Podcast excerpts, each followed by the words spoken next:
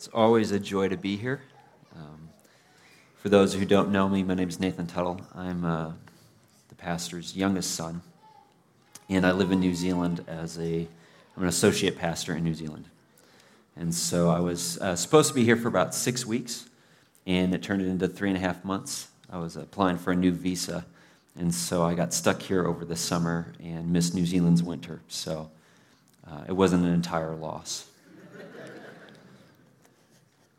Today, I want to talk uh, out of Philippians chapter 3.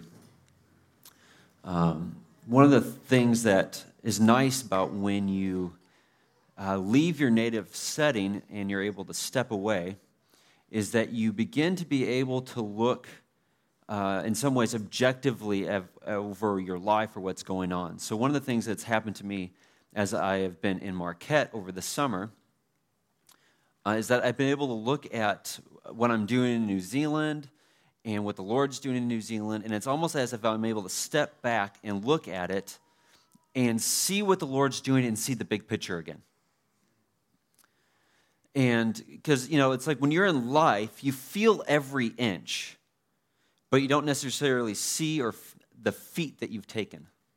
So you're only seeing the, the little day by day mundane things, but you're not catching everything that's in, transpiring. So, one of the things that I have been able to do this summer is that I've been able to step back and just realize how good God has been over how much is actually taking place in New Zealand, what He's doing. I'm getting the big picture. And one of the thoughts that has uh, really, I've kind of come back to again and again and again to this summer, and this thing is driving me nuts is in Philippians chapter 3, verses 12 through 14. He goes, I have, not that I have already obtained this, nor am I already perfect, but I press on to make it my own, because Christ Jesus has made me his own. Brothers, I do not consider that I have made it my own, but one thing I do, I forget what lies behind, and I strain forward to what lies ahead. I press on towards the goal the price of the upward call of God in Christ Jesus. And he's put in this picture. He's the Apostle Paul. He's in prison. He's at, he's done, he's planted the churches. And yet he still has one more in prison to go. And yet he's going, I don't assume that I have made it, but I am going hard because there's more in God that I can have. He's an apostle, he's the greatest apostle. Two thirds of the New Testament is written by Paul. He is arguably the greatest, one of the most brilliant men who've ever lived. Even like vehement atheists will say that Paul is arguably one of the smartest men who've ever lived. He is at the height of the human pyramid. And yet, at the moment he's there, he goes, I don't assume that I've made it because I've caught a vision of Jesus and there's more than what I have. I've beheld him in his glory, and I tell you, there's more, and he's made me his own. And so, out of response for him putting his mark on my heart, I am stepping forward and I'm going to seize every day to take everything that he has because there's more and he's opened up his heart and he's opened up the treasures of God and I have free access by the blood of Jesus to step past that veil and see and peer and be transformed into his image. That's my destiny.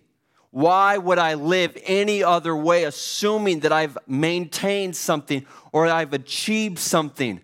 I'm going to take every day because I have beheld perfection and He is making me in His image, and I'm going to walk across that veil and I'm going to take it.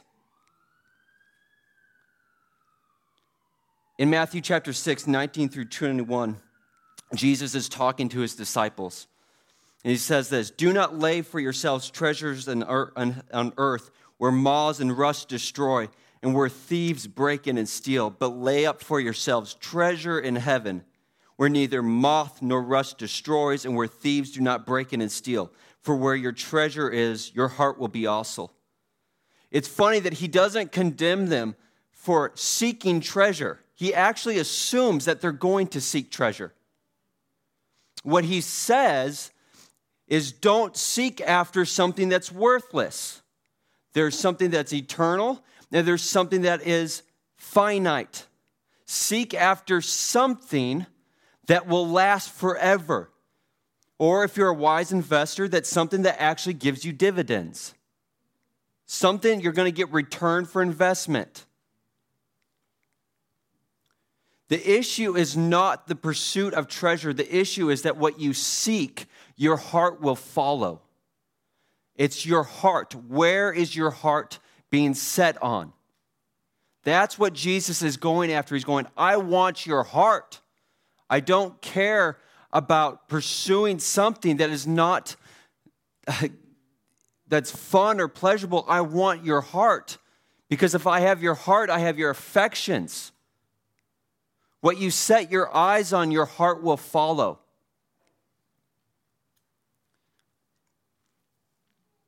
There is no neutrality in the kingdom of God. You're either going forward or you're going back. It's just like life. Every day, another day passes and your time on earth grows shorter. It sounds harsh, but time is not a renewable commodity. You have been allotted a certain amount of time on this earth, and when the sands run and the silver cord is cut, it's over. Now, we don't know the day or the hour of our death, and if Jesus returns in our lifetime, we won't die. But the vast testimony of history is that every man up till now, including Jesus, has died. It's, it's funny to me that Jesus partakes, him in his divinity, he still partakes in the ordinary mode of death. He dies like everybody else. Now, he conquers death, Christianity is not the avoidance of death, it's the conquering of it. So he has partaken in the death. He didn't avoid it, but he ran into it because he saw what was, what was beyond there. Our heart follows our vision. So, our, what we set our eyes on, our heart will follow. Now, the reason I'm bringing this up is because for this church, for this summer, I have felt again and again and again that it was time to run again. Meaning, several years ago, this church had a crew of young adults and they pursued the Lord with great passion. And they went where some went somewhere in the Lord. And if you'll talk to them, you'll talk to Brent or Josh Madison or Brinkman and others. They have been marked by some of the encounters that they had five or six years ago. In fact, those encounters have, in some ways, shaped their, the pursuit of their lives over the past five or six years. And yet, seasons of life change, and you can't avoid it. They've gotten married, they've had kids. They can't run like they're 22 anymore. They have bills and mortgages and kids. And kids. I tell you, don't drink the water in this church. Seriously. Every time I come back, it's like rabbits everywhere. I lived in Kansas City for uh, seven years, so I went from Kansas City to New Zealand, and so I've, it's been fun watching the growth of the church, but it's it's it's crazy, seriously. And so seasons of life change, and one of the journeys that they've had to walk through is that they've had to, in some ways, redefine the way they define themselves. Because when you're 22, you define yourselves in the youth of your, or the strength of your youth. And when you're slightly older and you're waking up three or four times at night to take care of the baby, things change. And you can't run quite like the way you used to. And yet, in the midst of life changing, the call to pursue God remains unchanged. It might look differently, but it remains consistent. And yet, in the midst of that, there is another generation that is coming up, and it's their time to go for it again. So the window will look a little bit differently for those who are older, but the window for those who are young remains open. For those of you who are not married or in college, this is the prime time in your life to go for it. And my challenge to you is to go for it. Don't settle for the ordinary. One of my worst fears in life is that I would settle for mundane, bored Christianity and not partake of what is offered to me. Philippians 3 8 through 11. You know, he's writing of his life, Paul. He's talking about his qualifications as a Jew and his prestige and his position and all those things. He goes, And I count everything as loss because of the surpassing worth of knowing Jesus Christ, my Lord.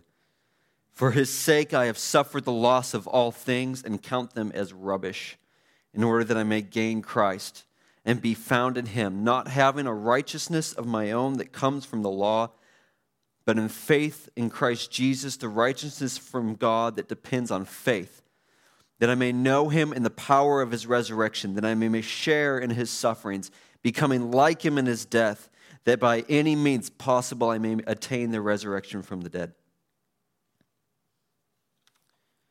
It's funny that he's talking about this. He says, I count everything as loss.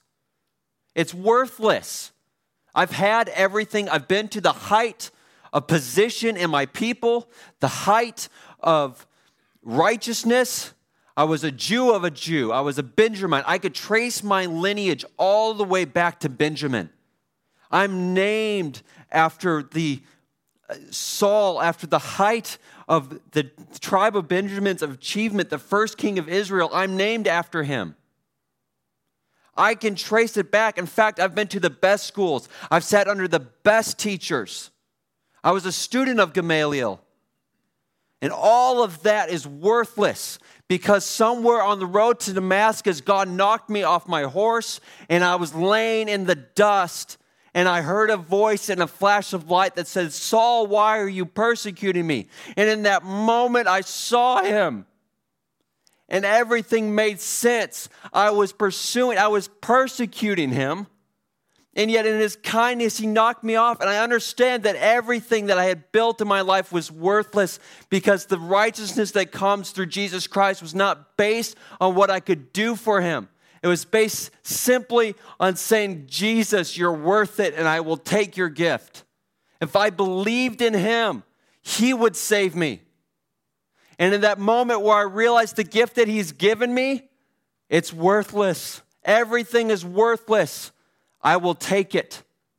I will walk through the door because He's made the way. And now I have full access, not based on simply what I could do for God, but He has given me full access. And all I have to do is walk through in faith. And He's opened the door and everything's available. The kingdom of heaven is not a man who goes into the field and finds a treasure and simply gets it. The kingdom of heaven is a man who goes in the treasure field and finds a treasure. And he realizes that the entire wealth of his entire life up till now does not stand comparison to the treasure that is available to him. And so he takes all that he has and he trades it gladly with joy because he's discovered something of such precious value that is glorious and infinite before him.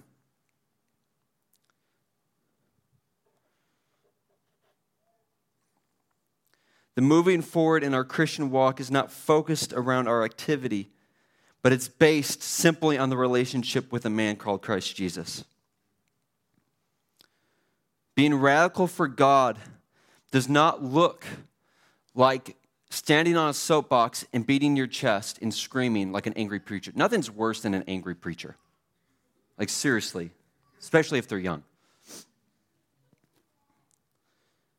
Radical looks like this you get up every day and you say yes to God over 40 years.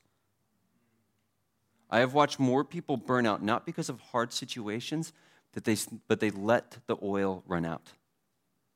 And so every day when they have to throw a few more drops into the fire, it looks minuscule, but over time they run out of oil to throw in. And then what happens is suddenly they're dry and they're barren and they don't know why. That's what radical looks like. That's what you're invited into. It's not the mountaintop experiences, it's not, they will come. It's not the, the hardship or just saying yes in the, in the valleys. It's saying yes to God every step of the way in everyday life.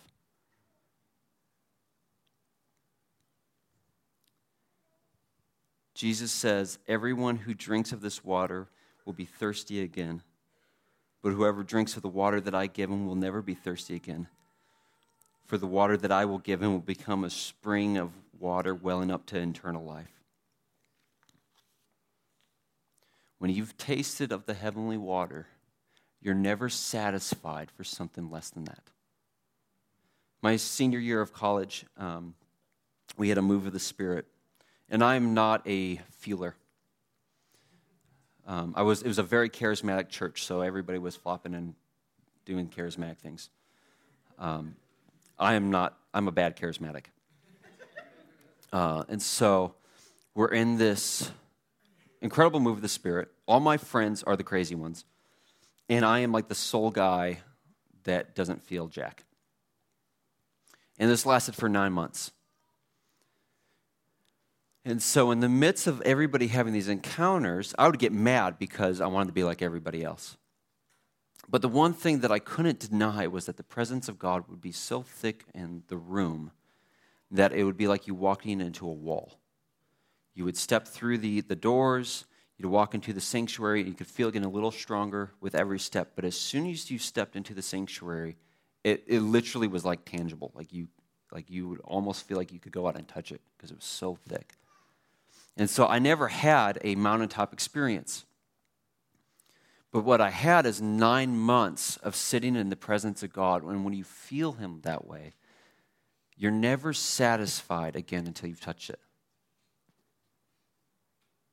The best way to describe it was the closest place to home I have ever felt.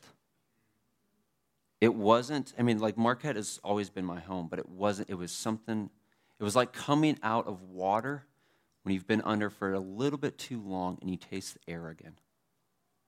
You just breathe. And all of a sudden, it's like coming alive again. presence of God is like that. Jesus says, I will offer you water and you'll never thirst again, meaning you're never going to look for anything else. I'm going to give you eternal life, but you're going to be thirsty because you're going to want to touch it again.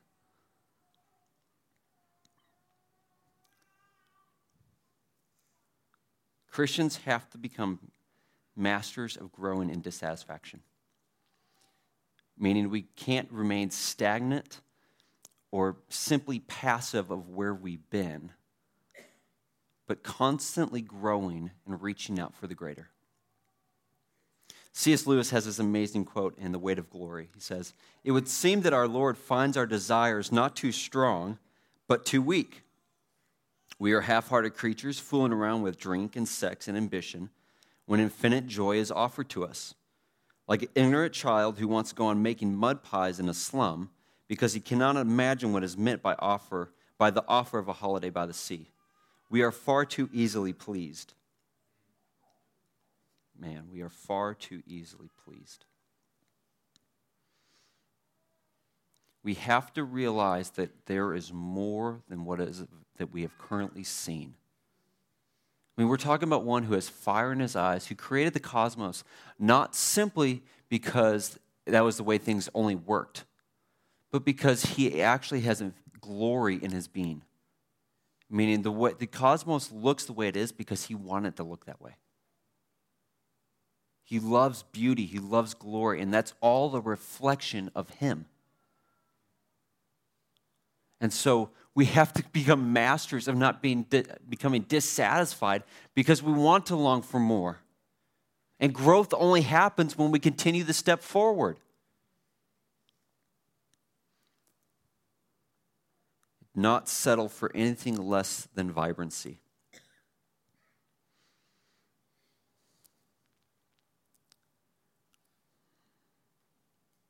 My challenge today comes in 13 and 14 of chapter 3. It says, Brothers, I do not consider that I have made it my own, but one thing I do I forget what lies behind and I strain forward to what lies ahead. And I press towards the goal for the price of the upward call of God in Christ Jesus. There are many in this room who have tasted of something that was four or five years ago. And I would say this to you remember it, but do not become satisfied with that. Don't stay there, because if you stay there, 20 years from now, you'll be looking at those memories and you will have squandered the next 15, 20 years. Now, it will look differently for everybody. But Paul is talking, goes, I don't remember. I don't stay where I've been, but I'm pressing on. The successes and the failures, I forget them every day and I take the next step because there's more. Many in this room have never tasted of something that was beyond them. They've gone to church, but they've never tasted of God.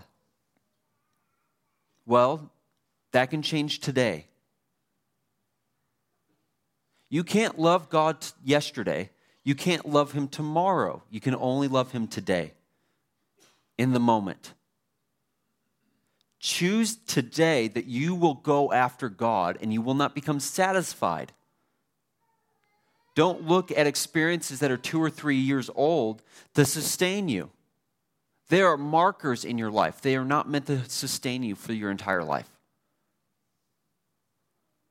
Forgetting what, what lies behind and pressing on. It's the image of a runner who has seen the finish line and he's continuing the strain out, giving the last ounce of strength that he has to cross that line and get the prize. And Paul's saying, I forget every day. I forget. And I take up the mentality of a runner who has seen the finish line, who has seen the, the, the prize that is offered. And I take it and I run and I yearn for it and I'm reaching out my hand to take it. And in this church, there are some who are on their second or third lap, and there are some who are beginning their first lap. And yet the prize is the same. And my challenge today is don't settle, go for it. Reach out and worship.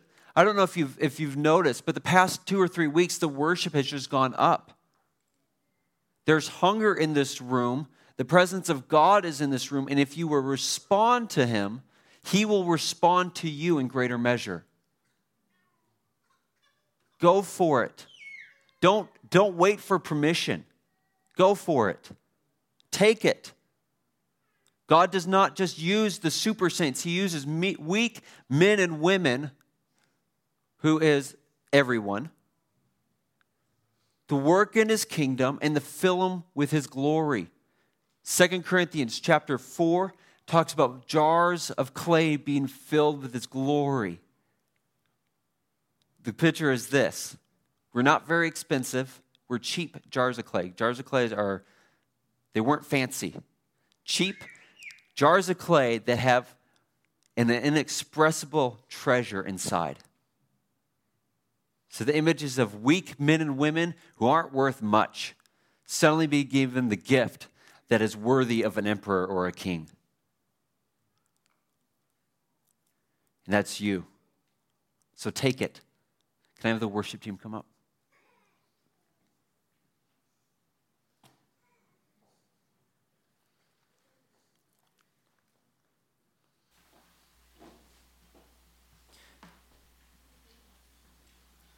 I want to make the altar available for anybody who have prayer. We're going to have an open-ended prayer or worship.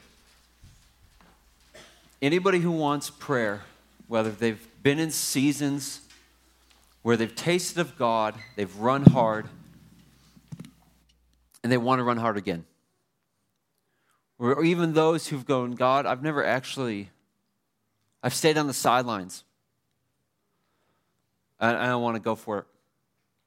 I want, we want to leave room for you to respond. You can respond in your chair, but if you want prayer, there are lots of people in this church that would like to pray for you.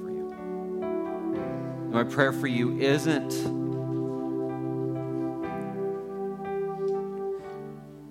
it isn't that you just simply get an emotional experience that's an emotional high, but that you would actually have something happen in that's inside your heart that says, Jesus, you're actually worth it.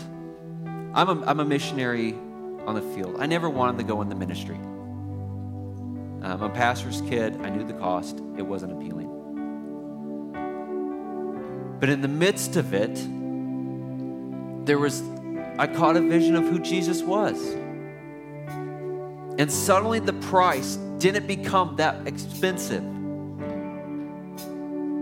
It was worth it because there's something more, and I tasted it. Now, I'm slightly narcissistic, like the rest of humanity. And so I originally said, you know, Jesus, I will go in the ministry simply because I know my life is going to be so miserable until I actually do what you want. So I'll do what you want, and that way I'll get what I want. And yet that changed. He, the funny thing is, he took it. He goes, I'll take that and I'll match it. I'll take it I'm going to demonstrate my goodness to you in the midst of it. And suddenly, in the midst of me being just narcissistic, suddenly you catch the vision of going, actually, joy comes with laying down my life. And it's worth it. And the love that He has for me, the love that I get to walk into, makes everything dull in comparison. You know, Paul eventually would give his life for the gospel. He was beheaded in Rome. And yet, death is such a small price to pay for the love that he had. He knew from the beginning that he would suffer for the gospel, and yet he saw something on the road to Damascus that said, Everything is worth it.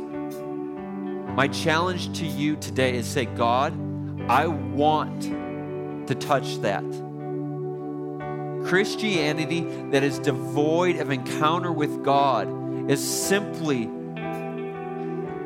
it's just like all the other religions. The thing that distinguishes Christianity from the other religions is that when we call on the name of the Lord, He shows up. Worship is us lifting up our spirits and saying, God, you're worth it, and I'm going to touch you. I'm going to actually dare to step out of the armchair and get into the fire. And then he shows up. The presence of God is the glory of the church. I don't know why you would ever want to do Christianity without Him showing up. It sounds like a boring life.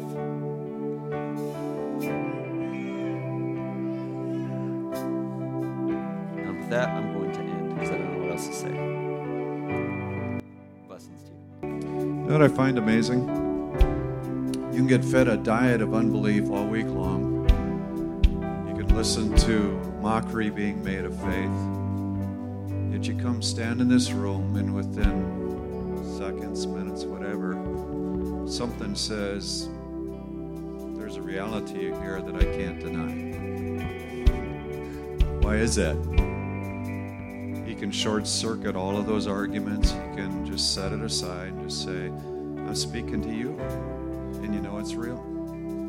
Something to the core of your very being gets affected. And so this is this is reality at its highest and clearest, best that you'll get. And so the challenge is, what are you going to do with it? I'd encourage you over the next moments ahead to just allow God to speak into your heart, unravel the things that are tangled, set aside the things that uh, He says don't need to be looked at anymore, and just say, God, what do you desire? Anything you want, it's open giving it to you. So we're going to pray for that. Again, I encourage you don't run from a moment like this, but allow God to speak into your heart. And uh, truly, if, if uh, there's any need for others to speak or prayer like that, uh, seek someone out that you trust. And uh, let's do that together. May your Holy Spirit sweep through this room even now. Washing away sins that have been held and, and worried over and stressed over, and uh, the embarrassment, shame, and guilt. Uh, may that be removed in this moment. May your spirit come through here and bring clarity to, to life and understanding as to how things work and what's really taking place within us. May your Holy Spirit give us confidence even in the relationships that we're pondering over and wondering, how do I take this next or where do I go? May there be a clarity that comes in this moment. May your Spirit come in and, and give a, a courage and boldness to those that you are calling to step out and speak for you. May there be a, an awareness that you will provide the open doors necessary. May your Spirit come in and give confidence to those that are worried about their finance. And an awareness that you see all and, and know what's needed and will provide. Now, Lord, I ask as each one goes into the community that you would give them words of life to speak over others. I pray that uh, the deeds that they do would be fitting with the workings of your kingdom, that you would enable them to carry out the supernatural. We love you this day. We thank you for your great love that's been shown into our hearts. Amen. Amen. God bless you.